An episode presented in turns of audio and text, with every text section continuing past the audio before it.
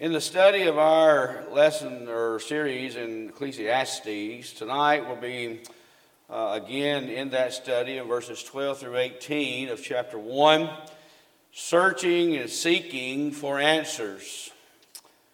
Solomon did, the preacher there, the, the son of David, uh, the king in Jerusalem there.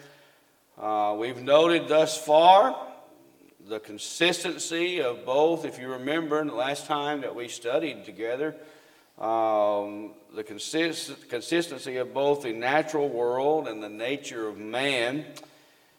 Uh, in Solomon's quest for life's meaning, he begins a search through various avenues of life. And really, only to discover, if you remember, that seeking meaning in anything in this life is, as he mentions many times, vexation there, the grasping at the wind, or the word vanity. He even realizes, if you remember, that tragically, man doesn't even learn from the past. And the next generation is doomed to repeat the failures of history. You know, when you think about it and look at it that way, it's really um, sad if you think about it how one generation doesn't learn from the past of another generation. Uh, I guess in some things maybe we have, but overall, we, we really hadn't, have we?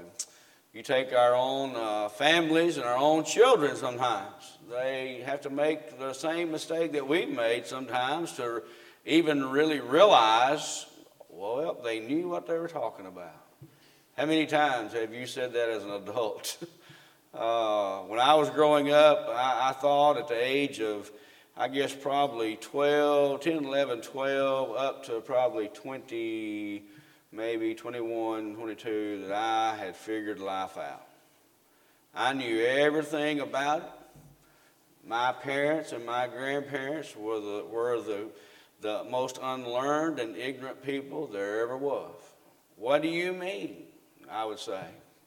What are you thinking? Telling me that this is going to hurt me, or I shouldn't do this, or I shouldn't do that. Uh, many of us experienced that. Um, I'm sure you did. I know I did. But in our text tonight, we find the beginning of his search as he seeks with wisdom to understand what life is all about. In verses 12 and 13, he says, I, the preacher, was king over Israel and Jerusalem, and I gave my heart to seek and to search out by wisdom concerning all things that are done under heaven. This sore travail hath God given to the sons of man to be exercised therewith. You know, we could term that or say looking for answers. Looking for answers is a good thing in a lot of different areas. If we don't understand something or if we're not fully learned, I guess we could say, on something, it's good that we look for answers. According to Acts 17, in verse 30 and 31, if you read that with me, and you're very familiar with the passage. But in Acts 17, in verse 30 and 31, the Bible reads, And the times of this ignorance God winked at or he overlooked. But now commandeth all men everywhere to repent. Because he hath appointed a day in which he will judge the world in righteousness by that man whom he hath ordained. Whereof he hath given assurance unto all men, in that he hath raised him from the dead. You see, ignorance is not pleasing to God. the book of Hosea in chapter 4 and verse 6 My people are destroyed because of a what? Lack of knowledge. You see, Paul wrote letters so that we would not be ignorant. 1 Corinthians chapter 12 and verse 1, he says to the, the people there at Corinth, he says, Now concerning spiritual gifts, brethren, I would not have you ignorant.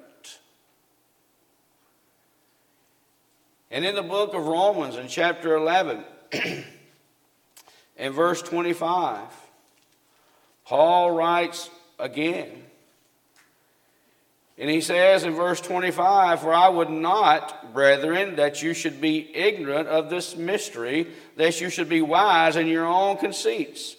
That blindness or a hardening is part, uh, is happened to Israel unto the fullness of the Gentiles be come in. And we could go on and on. If you remember the brethren at Berea, were fair minded in Acts chapter 17, there, verse 11. They were what? Searching the scriptures daily. So Solomon writes in 12 and 13 a heart to seek and to search, looking for answers. Again, is a good thing. You know, I wondered some time ago when I was very young I say young, I was, I was on up in teenage, upper teenage years and early 20s. When I came to a point in my life, now you say, well, you were probably raised in the Church of Christ, and I, and I was, I, to one, in one sense. Uh, I was raised. My mother was a member of the Lord's Church, my grandfather on her side. But the other side of my family was not. And even on my grandfather's side. One was of the Baptist uh, faith, one was of the Methodist faith. And I wondered very seriously, I was very seriously concerned, looking for answers of why was I a member of the Church of Christ. And I went on a search. I went on a search looking for those answers. Was I a member of the Church of Christ because my mother taught me that? Was I a member of the Church of Christ because my grandfather was a gospel preacher? Why was I not with the other side of the family? Why was I not in this belief? And I seriously went on a search to look for those answers. And in that search, in my heart, I had to truly be understanding with myself and to have an open heart to read the Bible and to prove to myself why I believed the way I believed. You know, here in Solomon, he applied his heart to seek and search out by wisdom all things done under heaven. You know, in other lessons before, we've addressed what the heart involves. And it's when we think of the heart, we think of that which is, is central to who we really are, our, our innermost person, if you will. And I refer back to that study time that I went through of months and months in studying the Bible. And I came to the passages in the Bible in the book of Romans where the churches of Christ salute you. I found in Matthew 16 and verse 18 that our Lord was talking there, and he told Peter, Upon this rock I will build my church. Who was speaking? Jesus Christ. And I found that that church in my study on Acts 2 and 38 and on into verse 47 of Acts chapter 2, where on that day of Pentecost that they were told to repent and be baptized. And that they added to the church, Acts 2 and verse 47, daily such as should be saved.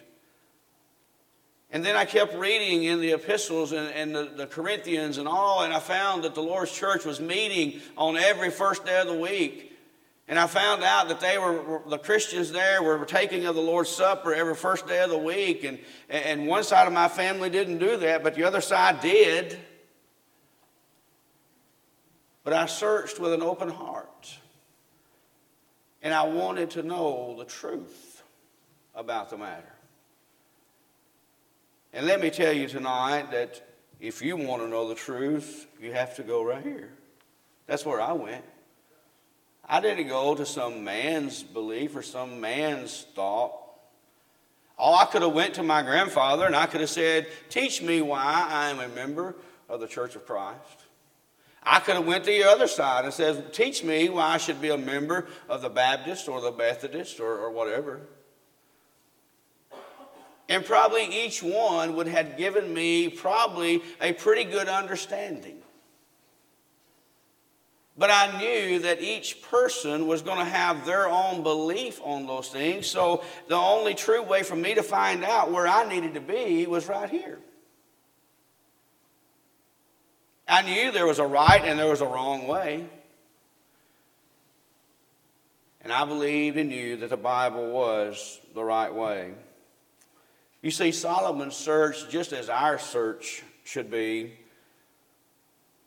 was a heartfelt search, meaning that it was not some superficial uh, search.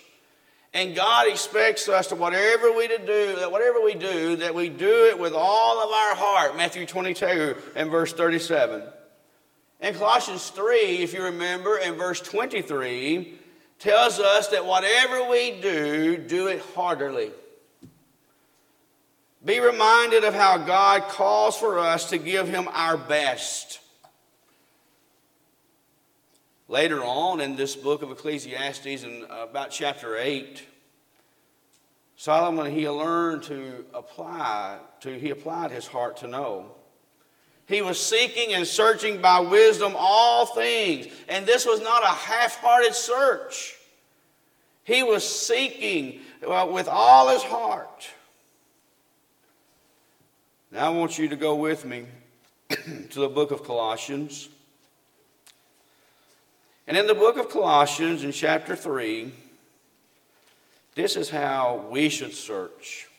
This is how Solomon searched. And anyone who wants to know the truth, and really the, the God's honest truth, as we say sometimes, this is what we're going to do. Colossians chapter 3 and verse 1 reads and says, If you be risen with Christ, seek those things which are above, where Christ sitteth on the right hand of God. In verse 2, he says, Set your affection or your mind on things above and not on things on the earth. And in our seeking with a heartfelt search, we're reminded of Matthew chapter 6 and verse 33 Seek you first the kingdom of God and his righteousness. So again, he was searching by wisdom all things. Tonight I ask, as we, as we are seeking to be pleasing to God, are, are we doing it and apply, doing it by applying our hearts? How many today approach their search with flawed methods? In search of wisdom, in search of the knowledge that God wants you and I to have according to the scriptures of the way that He wants you and I to live our lives, how He wants you and I to become Christians, how He wants you and I to live once we become Christians how He wants us to raise our children, how He wants us to worship on the first day of the week. And yes, that does matter. It matters how we worship and what we do in our worship. And we find it all right here.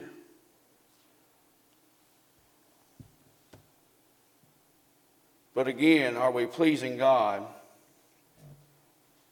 Or are we using flawed methods? You say, well, what do you mean? What are flawed methods? do we search for the truth in religion and the correct religion with preconceived ideas? What does that mean? Do we come to the table of searching and studying with, well, I've already have my mind made up. I don't care when, what, whoever's talking to me or whoever's trying to teach me, I'm not going to change from the, what I know. You see, often, just like I refer to my job as teaching and working with children and, and working with behavior children and those types of things and discipline and consequences and all those things. And I always make this analogy. we, have, we usually discipline our children and apply consequences and raise our children on, based upon how we were raised and disciplined, usually. That's usually how we know how to deal with things. It's from our own experiences. The same principle applies with religion. But in, in religion, it's too valuable. Our souls are too valuable to go upon because, you know, I, everything that my parents did, I, I want to feel like was right. But I can, as I older I get, I realize that they made a lot of mistakes. And the more I, the time I raise my children, I realize that, that I've made a lot of mistakes raising my children. So there's sometimes that our, we as children have to look back and say, well, you know, that exactly wasn't right. I need to do better with that. Now, it doesn't mean that we condemn our parents because everybody's human, aren't they? And they make mistakes. But in the search, as we talk about Solomon here, and as we talk about our search for the true religion and the truth in Christ, we don't need to come to the table with flawed ideas and preconceived ideas, intending to prove that we already believe, regardless of what the truth that we hear. You know, in the Bible, in John chapter 12 and verse 48, he says that one day we are going to be judged by these words. Did you know that verse was in there? John 12 and 48. It's just like when we were in college, or if you're in college again, like myself, when I am given a assessment or I am giving a test to take, they want to know my knowledge of whatever we are studying for that week or that term. And I've had several classes. Right now, I'm in an educational law class, learning all the laws about education,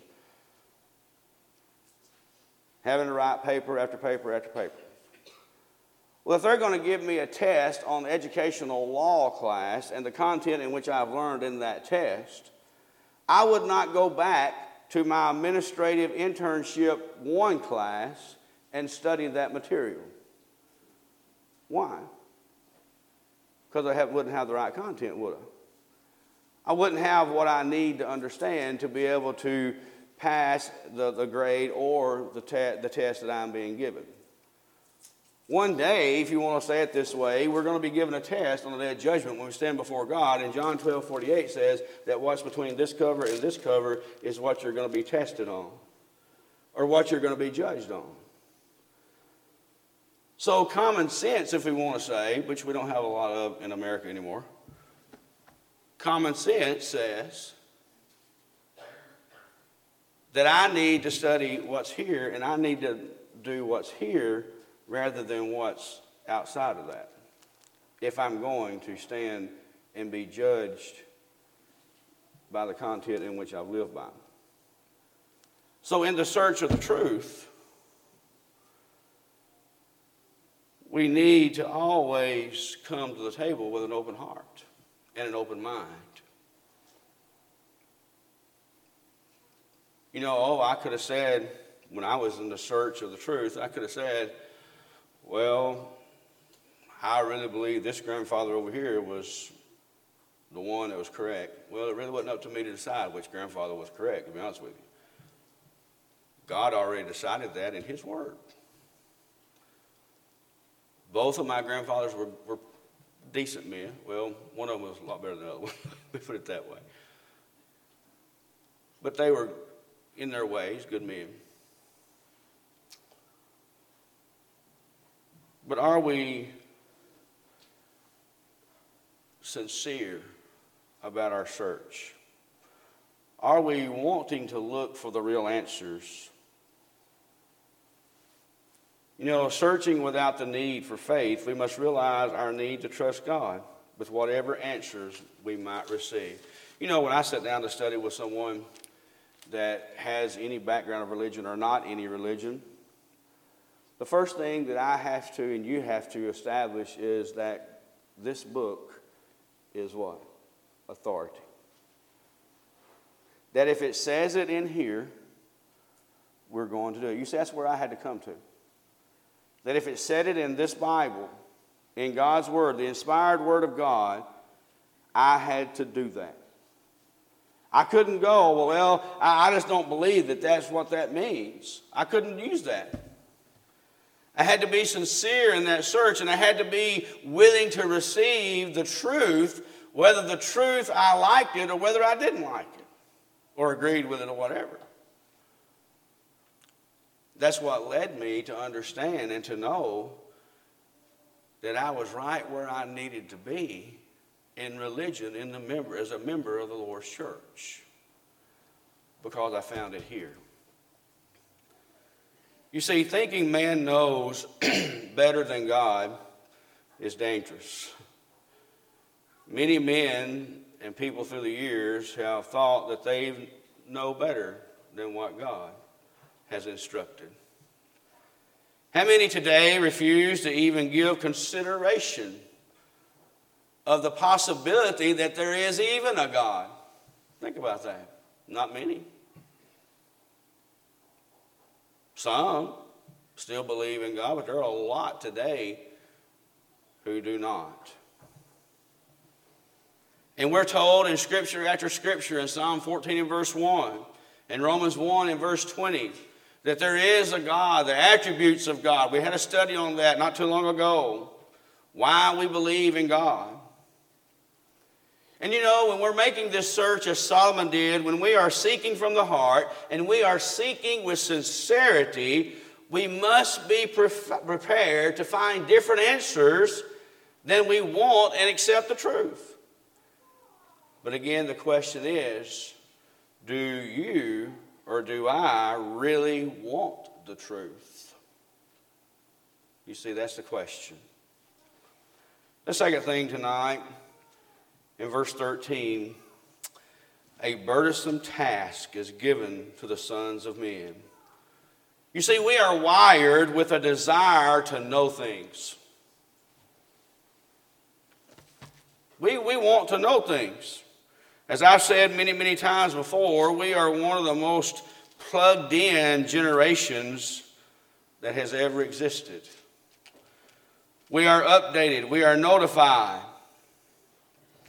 In verse 11, uh, if you go back to, uh, He has put eternity in our hearts. And you take in, in 13 there, he says, I gave my heart to seek and search out by wisdom concerning all things that are done under heaven. With sore travail hath God given to the sons of men to be exercised therewith. You see, this part of being created in the image of God, we can reason and think about matters beyond our own mere survival. And that's really what sets us apart from the animal kingdom. But with our minds, we do think and we reason. We contemplate meaning and consider what's going on around us. And really, this could be a good thing or a bad thing. And, but we need to know this that it will affect us or how, and it will affect how we view everything in life. Many today, when you think about it, however, begin to find answers that they don't like, and what do they usually do? Especially in religion, they quit, don't they? When people find what answers and they say, Well, I, I don't agree with that, or I, I, just don't understand that, or whatever, and, and, and when we come to a, a conclusion, we say, Well, I'll just quit, and if I quit, it'll be okay. You see, we don't have the obligation to quit, or we don't have the responsibility to quit. We have the obligation to continue, don't we? Yeah, to find the truth. You know, recent surveys show that more than 20% of Americans are unaffiliated when it comes to religion, meaning they're either atheists, agnostics, or they fall into this category. They refuse to commit. There's a lot of people who are falling into that. A lot of people will say, Well, I, I, believe in God and I believe in His ways, but I'm just not going to commit because I, I, if I commit to this, I'm, I'm taking and condemning a lot of my family. You see, I had to go through that in my search.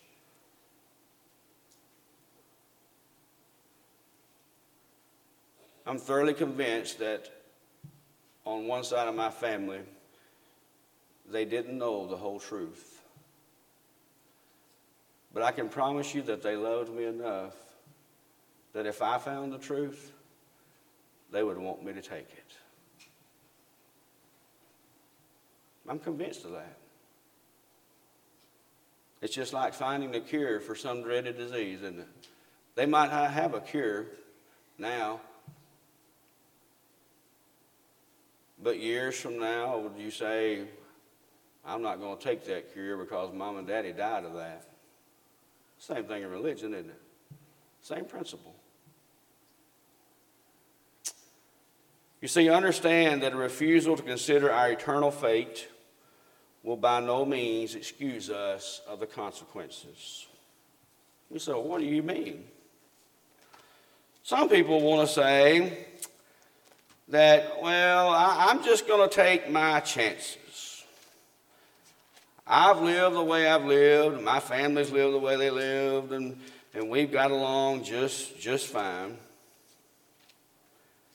But you know what? As we studied, as we began this lesson, it says at one time God winked at ignorance or overlooked, but now he commands every man to repent.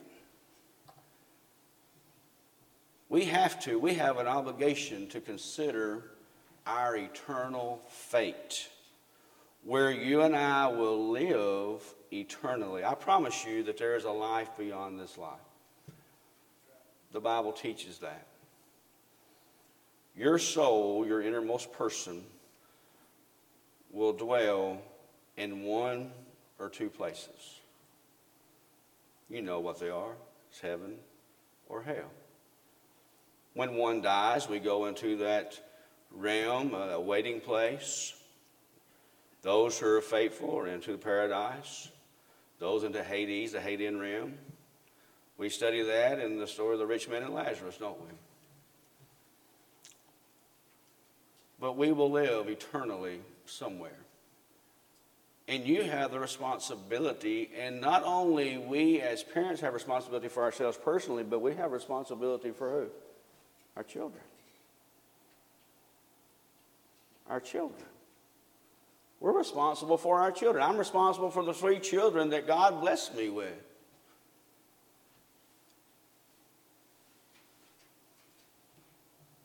But you know, we are responsible for our eternal fate.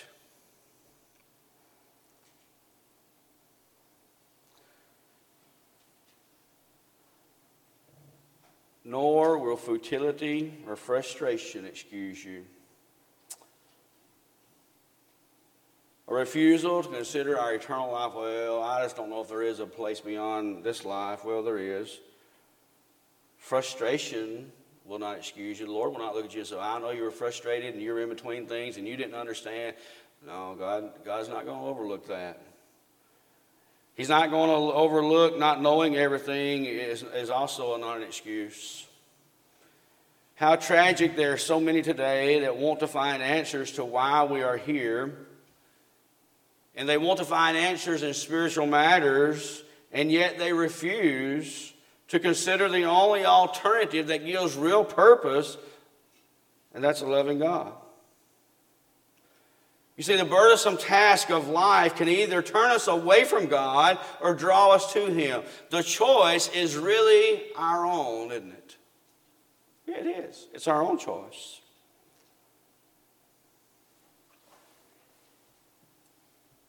So you think about it. In verses 14 and 15, Solomon says, I have seen all the works done under the sun. Solomon was thorough in his search, as we've noted. But yet, when our pursuits are limited to this life, all is vanity. Think of the parable of the rich fool in Luke 12, whose life was what? Required of him. And Jesus said next, He said, So is he that lays up treasures for himself and not as rich toward God. You see, we need to understand that what is crooked cannot be made straight. In verse 15, there are some things we cannot change. There are things about life that we are powerless to change them. Some seems to also be true of the way men misbehave. We just have to accept them and adapt, but realize that this doesn't mean we should not try to make things better around us. What man cannot change, guess what? God can. See, that's good stuff right there. What I can't change in my life, what I can't make better, God can. And we have to believe that with all our heart. In verses 16 and 18, he says, I communed with my heart. He considered what he had learned and accomplished. And there was a difference between acquiring knowledge and applying it. He had applied it, or at least weighed it in, if you will. he considered his resources, his wisdom from God, and his greatness as a king of influence. But Solomon determined to know wisdom as well as madness, rash and extreme behavior and folly.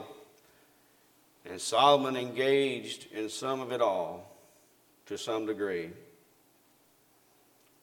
You see, you and I don't have to engage in foolishness and madness because we know, don't we? We know what life's about. We know the mystery. We know the blood of Christ saves. We know the one church. We know the one Lord, the one faith, the one baptism. We know that there's a heaven and a hell. We know all these things because God has revealed it to us, don't we? All there's things in life we don't understand.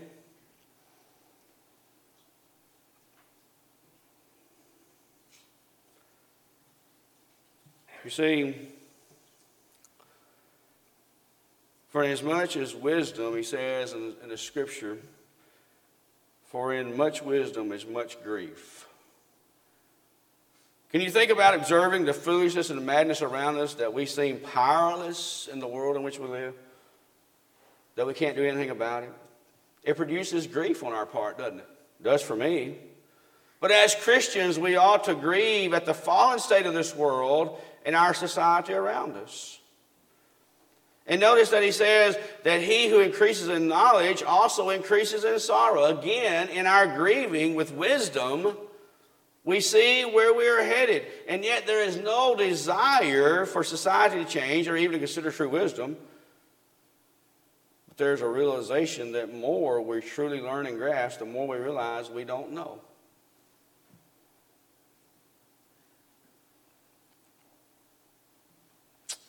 You know, he, he references there the vanity of trusting in this lie. It's how he introduces the term or the, the, the, uh, uh, the note there, grasping for the wind and folly.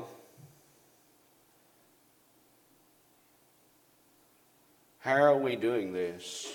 As I study this, I want to close just in a couple minutes. But I want you to turn to the book of James, and we're going to close with this thought.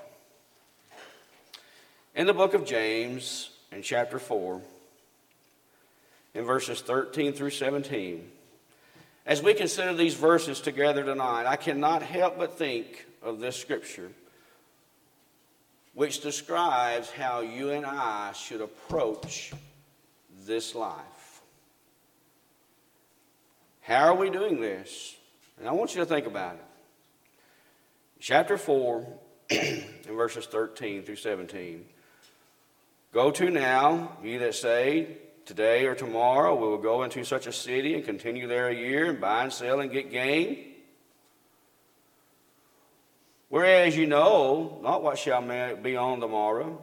For what is your life? It's even a vapor that appeareth for a little time and then vanish away. For that you ought to say, If the Lord will, we shall live and do this and do that. But now ye rejoice or glory in your boastings. All such rejoicing is evil. Therefore, to him that knoweth to do good and doeth it not, to him it is sin. How we ought to approach life. How are we handling these things in our life? Do we look on tomorrow as tomorrow may never come? We often say, and as I talked about in our lesson this morning, the Lord's will. If it's the Lord's will, I hope that I will see you on Wednesday night after tonight. But I have no idea or have no promise of that because tomorrow is not promised. In our search of life, how well are we doing? In a search of our spiritual life, how well are we doing? We have an obligation, we have a responsibility to search and to know the truth. John says, You shall know the truth, and what? It'll set you free. It'll set you free from the sin and all the things of this life. Jesus says, Come to me, all you that labor and heavy laden. He says, I will give you rest. We have a rest one day promised to us in the wonderful place called heaven. But are you prepared to go to heaven? Are you a member of the Lord's church? Have you been baptized the way it says to be baptized here? Have you been baptized for the forgiveness of your sins and added to the church? You say, that's the question. Are you in search of that? If you're in search of that and you need help, we will be wonderfully glad to help you in any way. You may be here tonight and ailing and, and have fallen away in a sinful condition. And you need to repent and confess of those sins and let us pray with you and for you. We'd love to do that with you tonight. If we can help you in any way tonight, please come. Together we stand. And as we sing,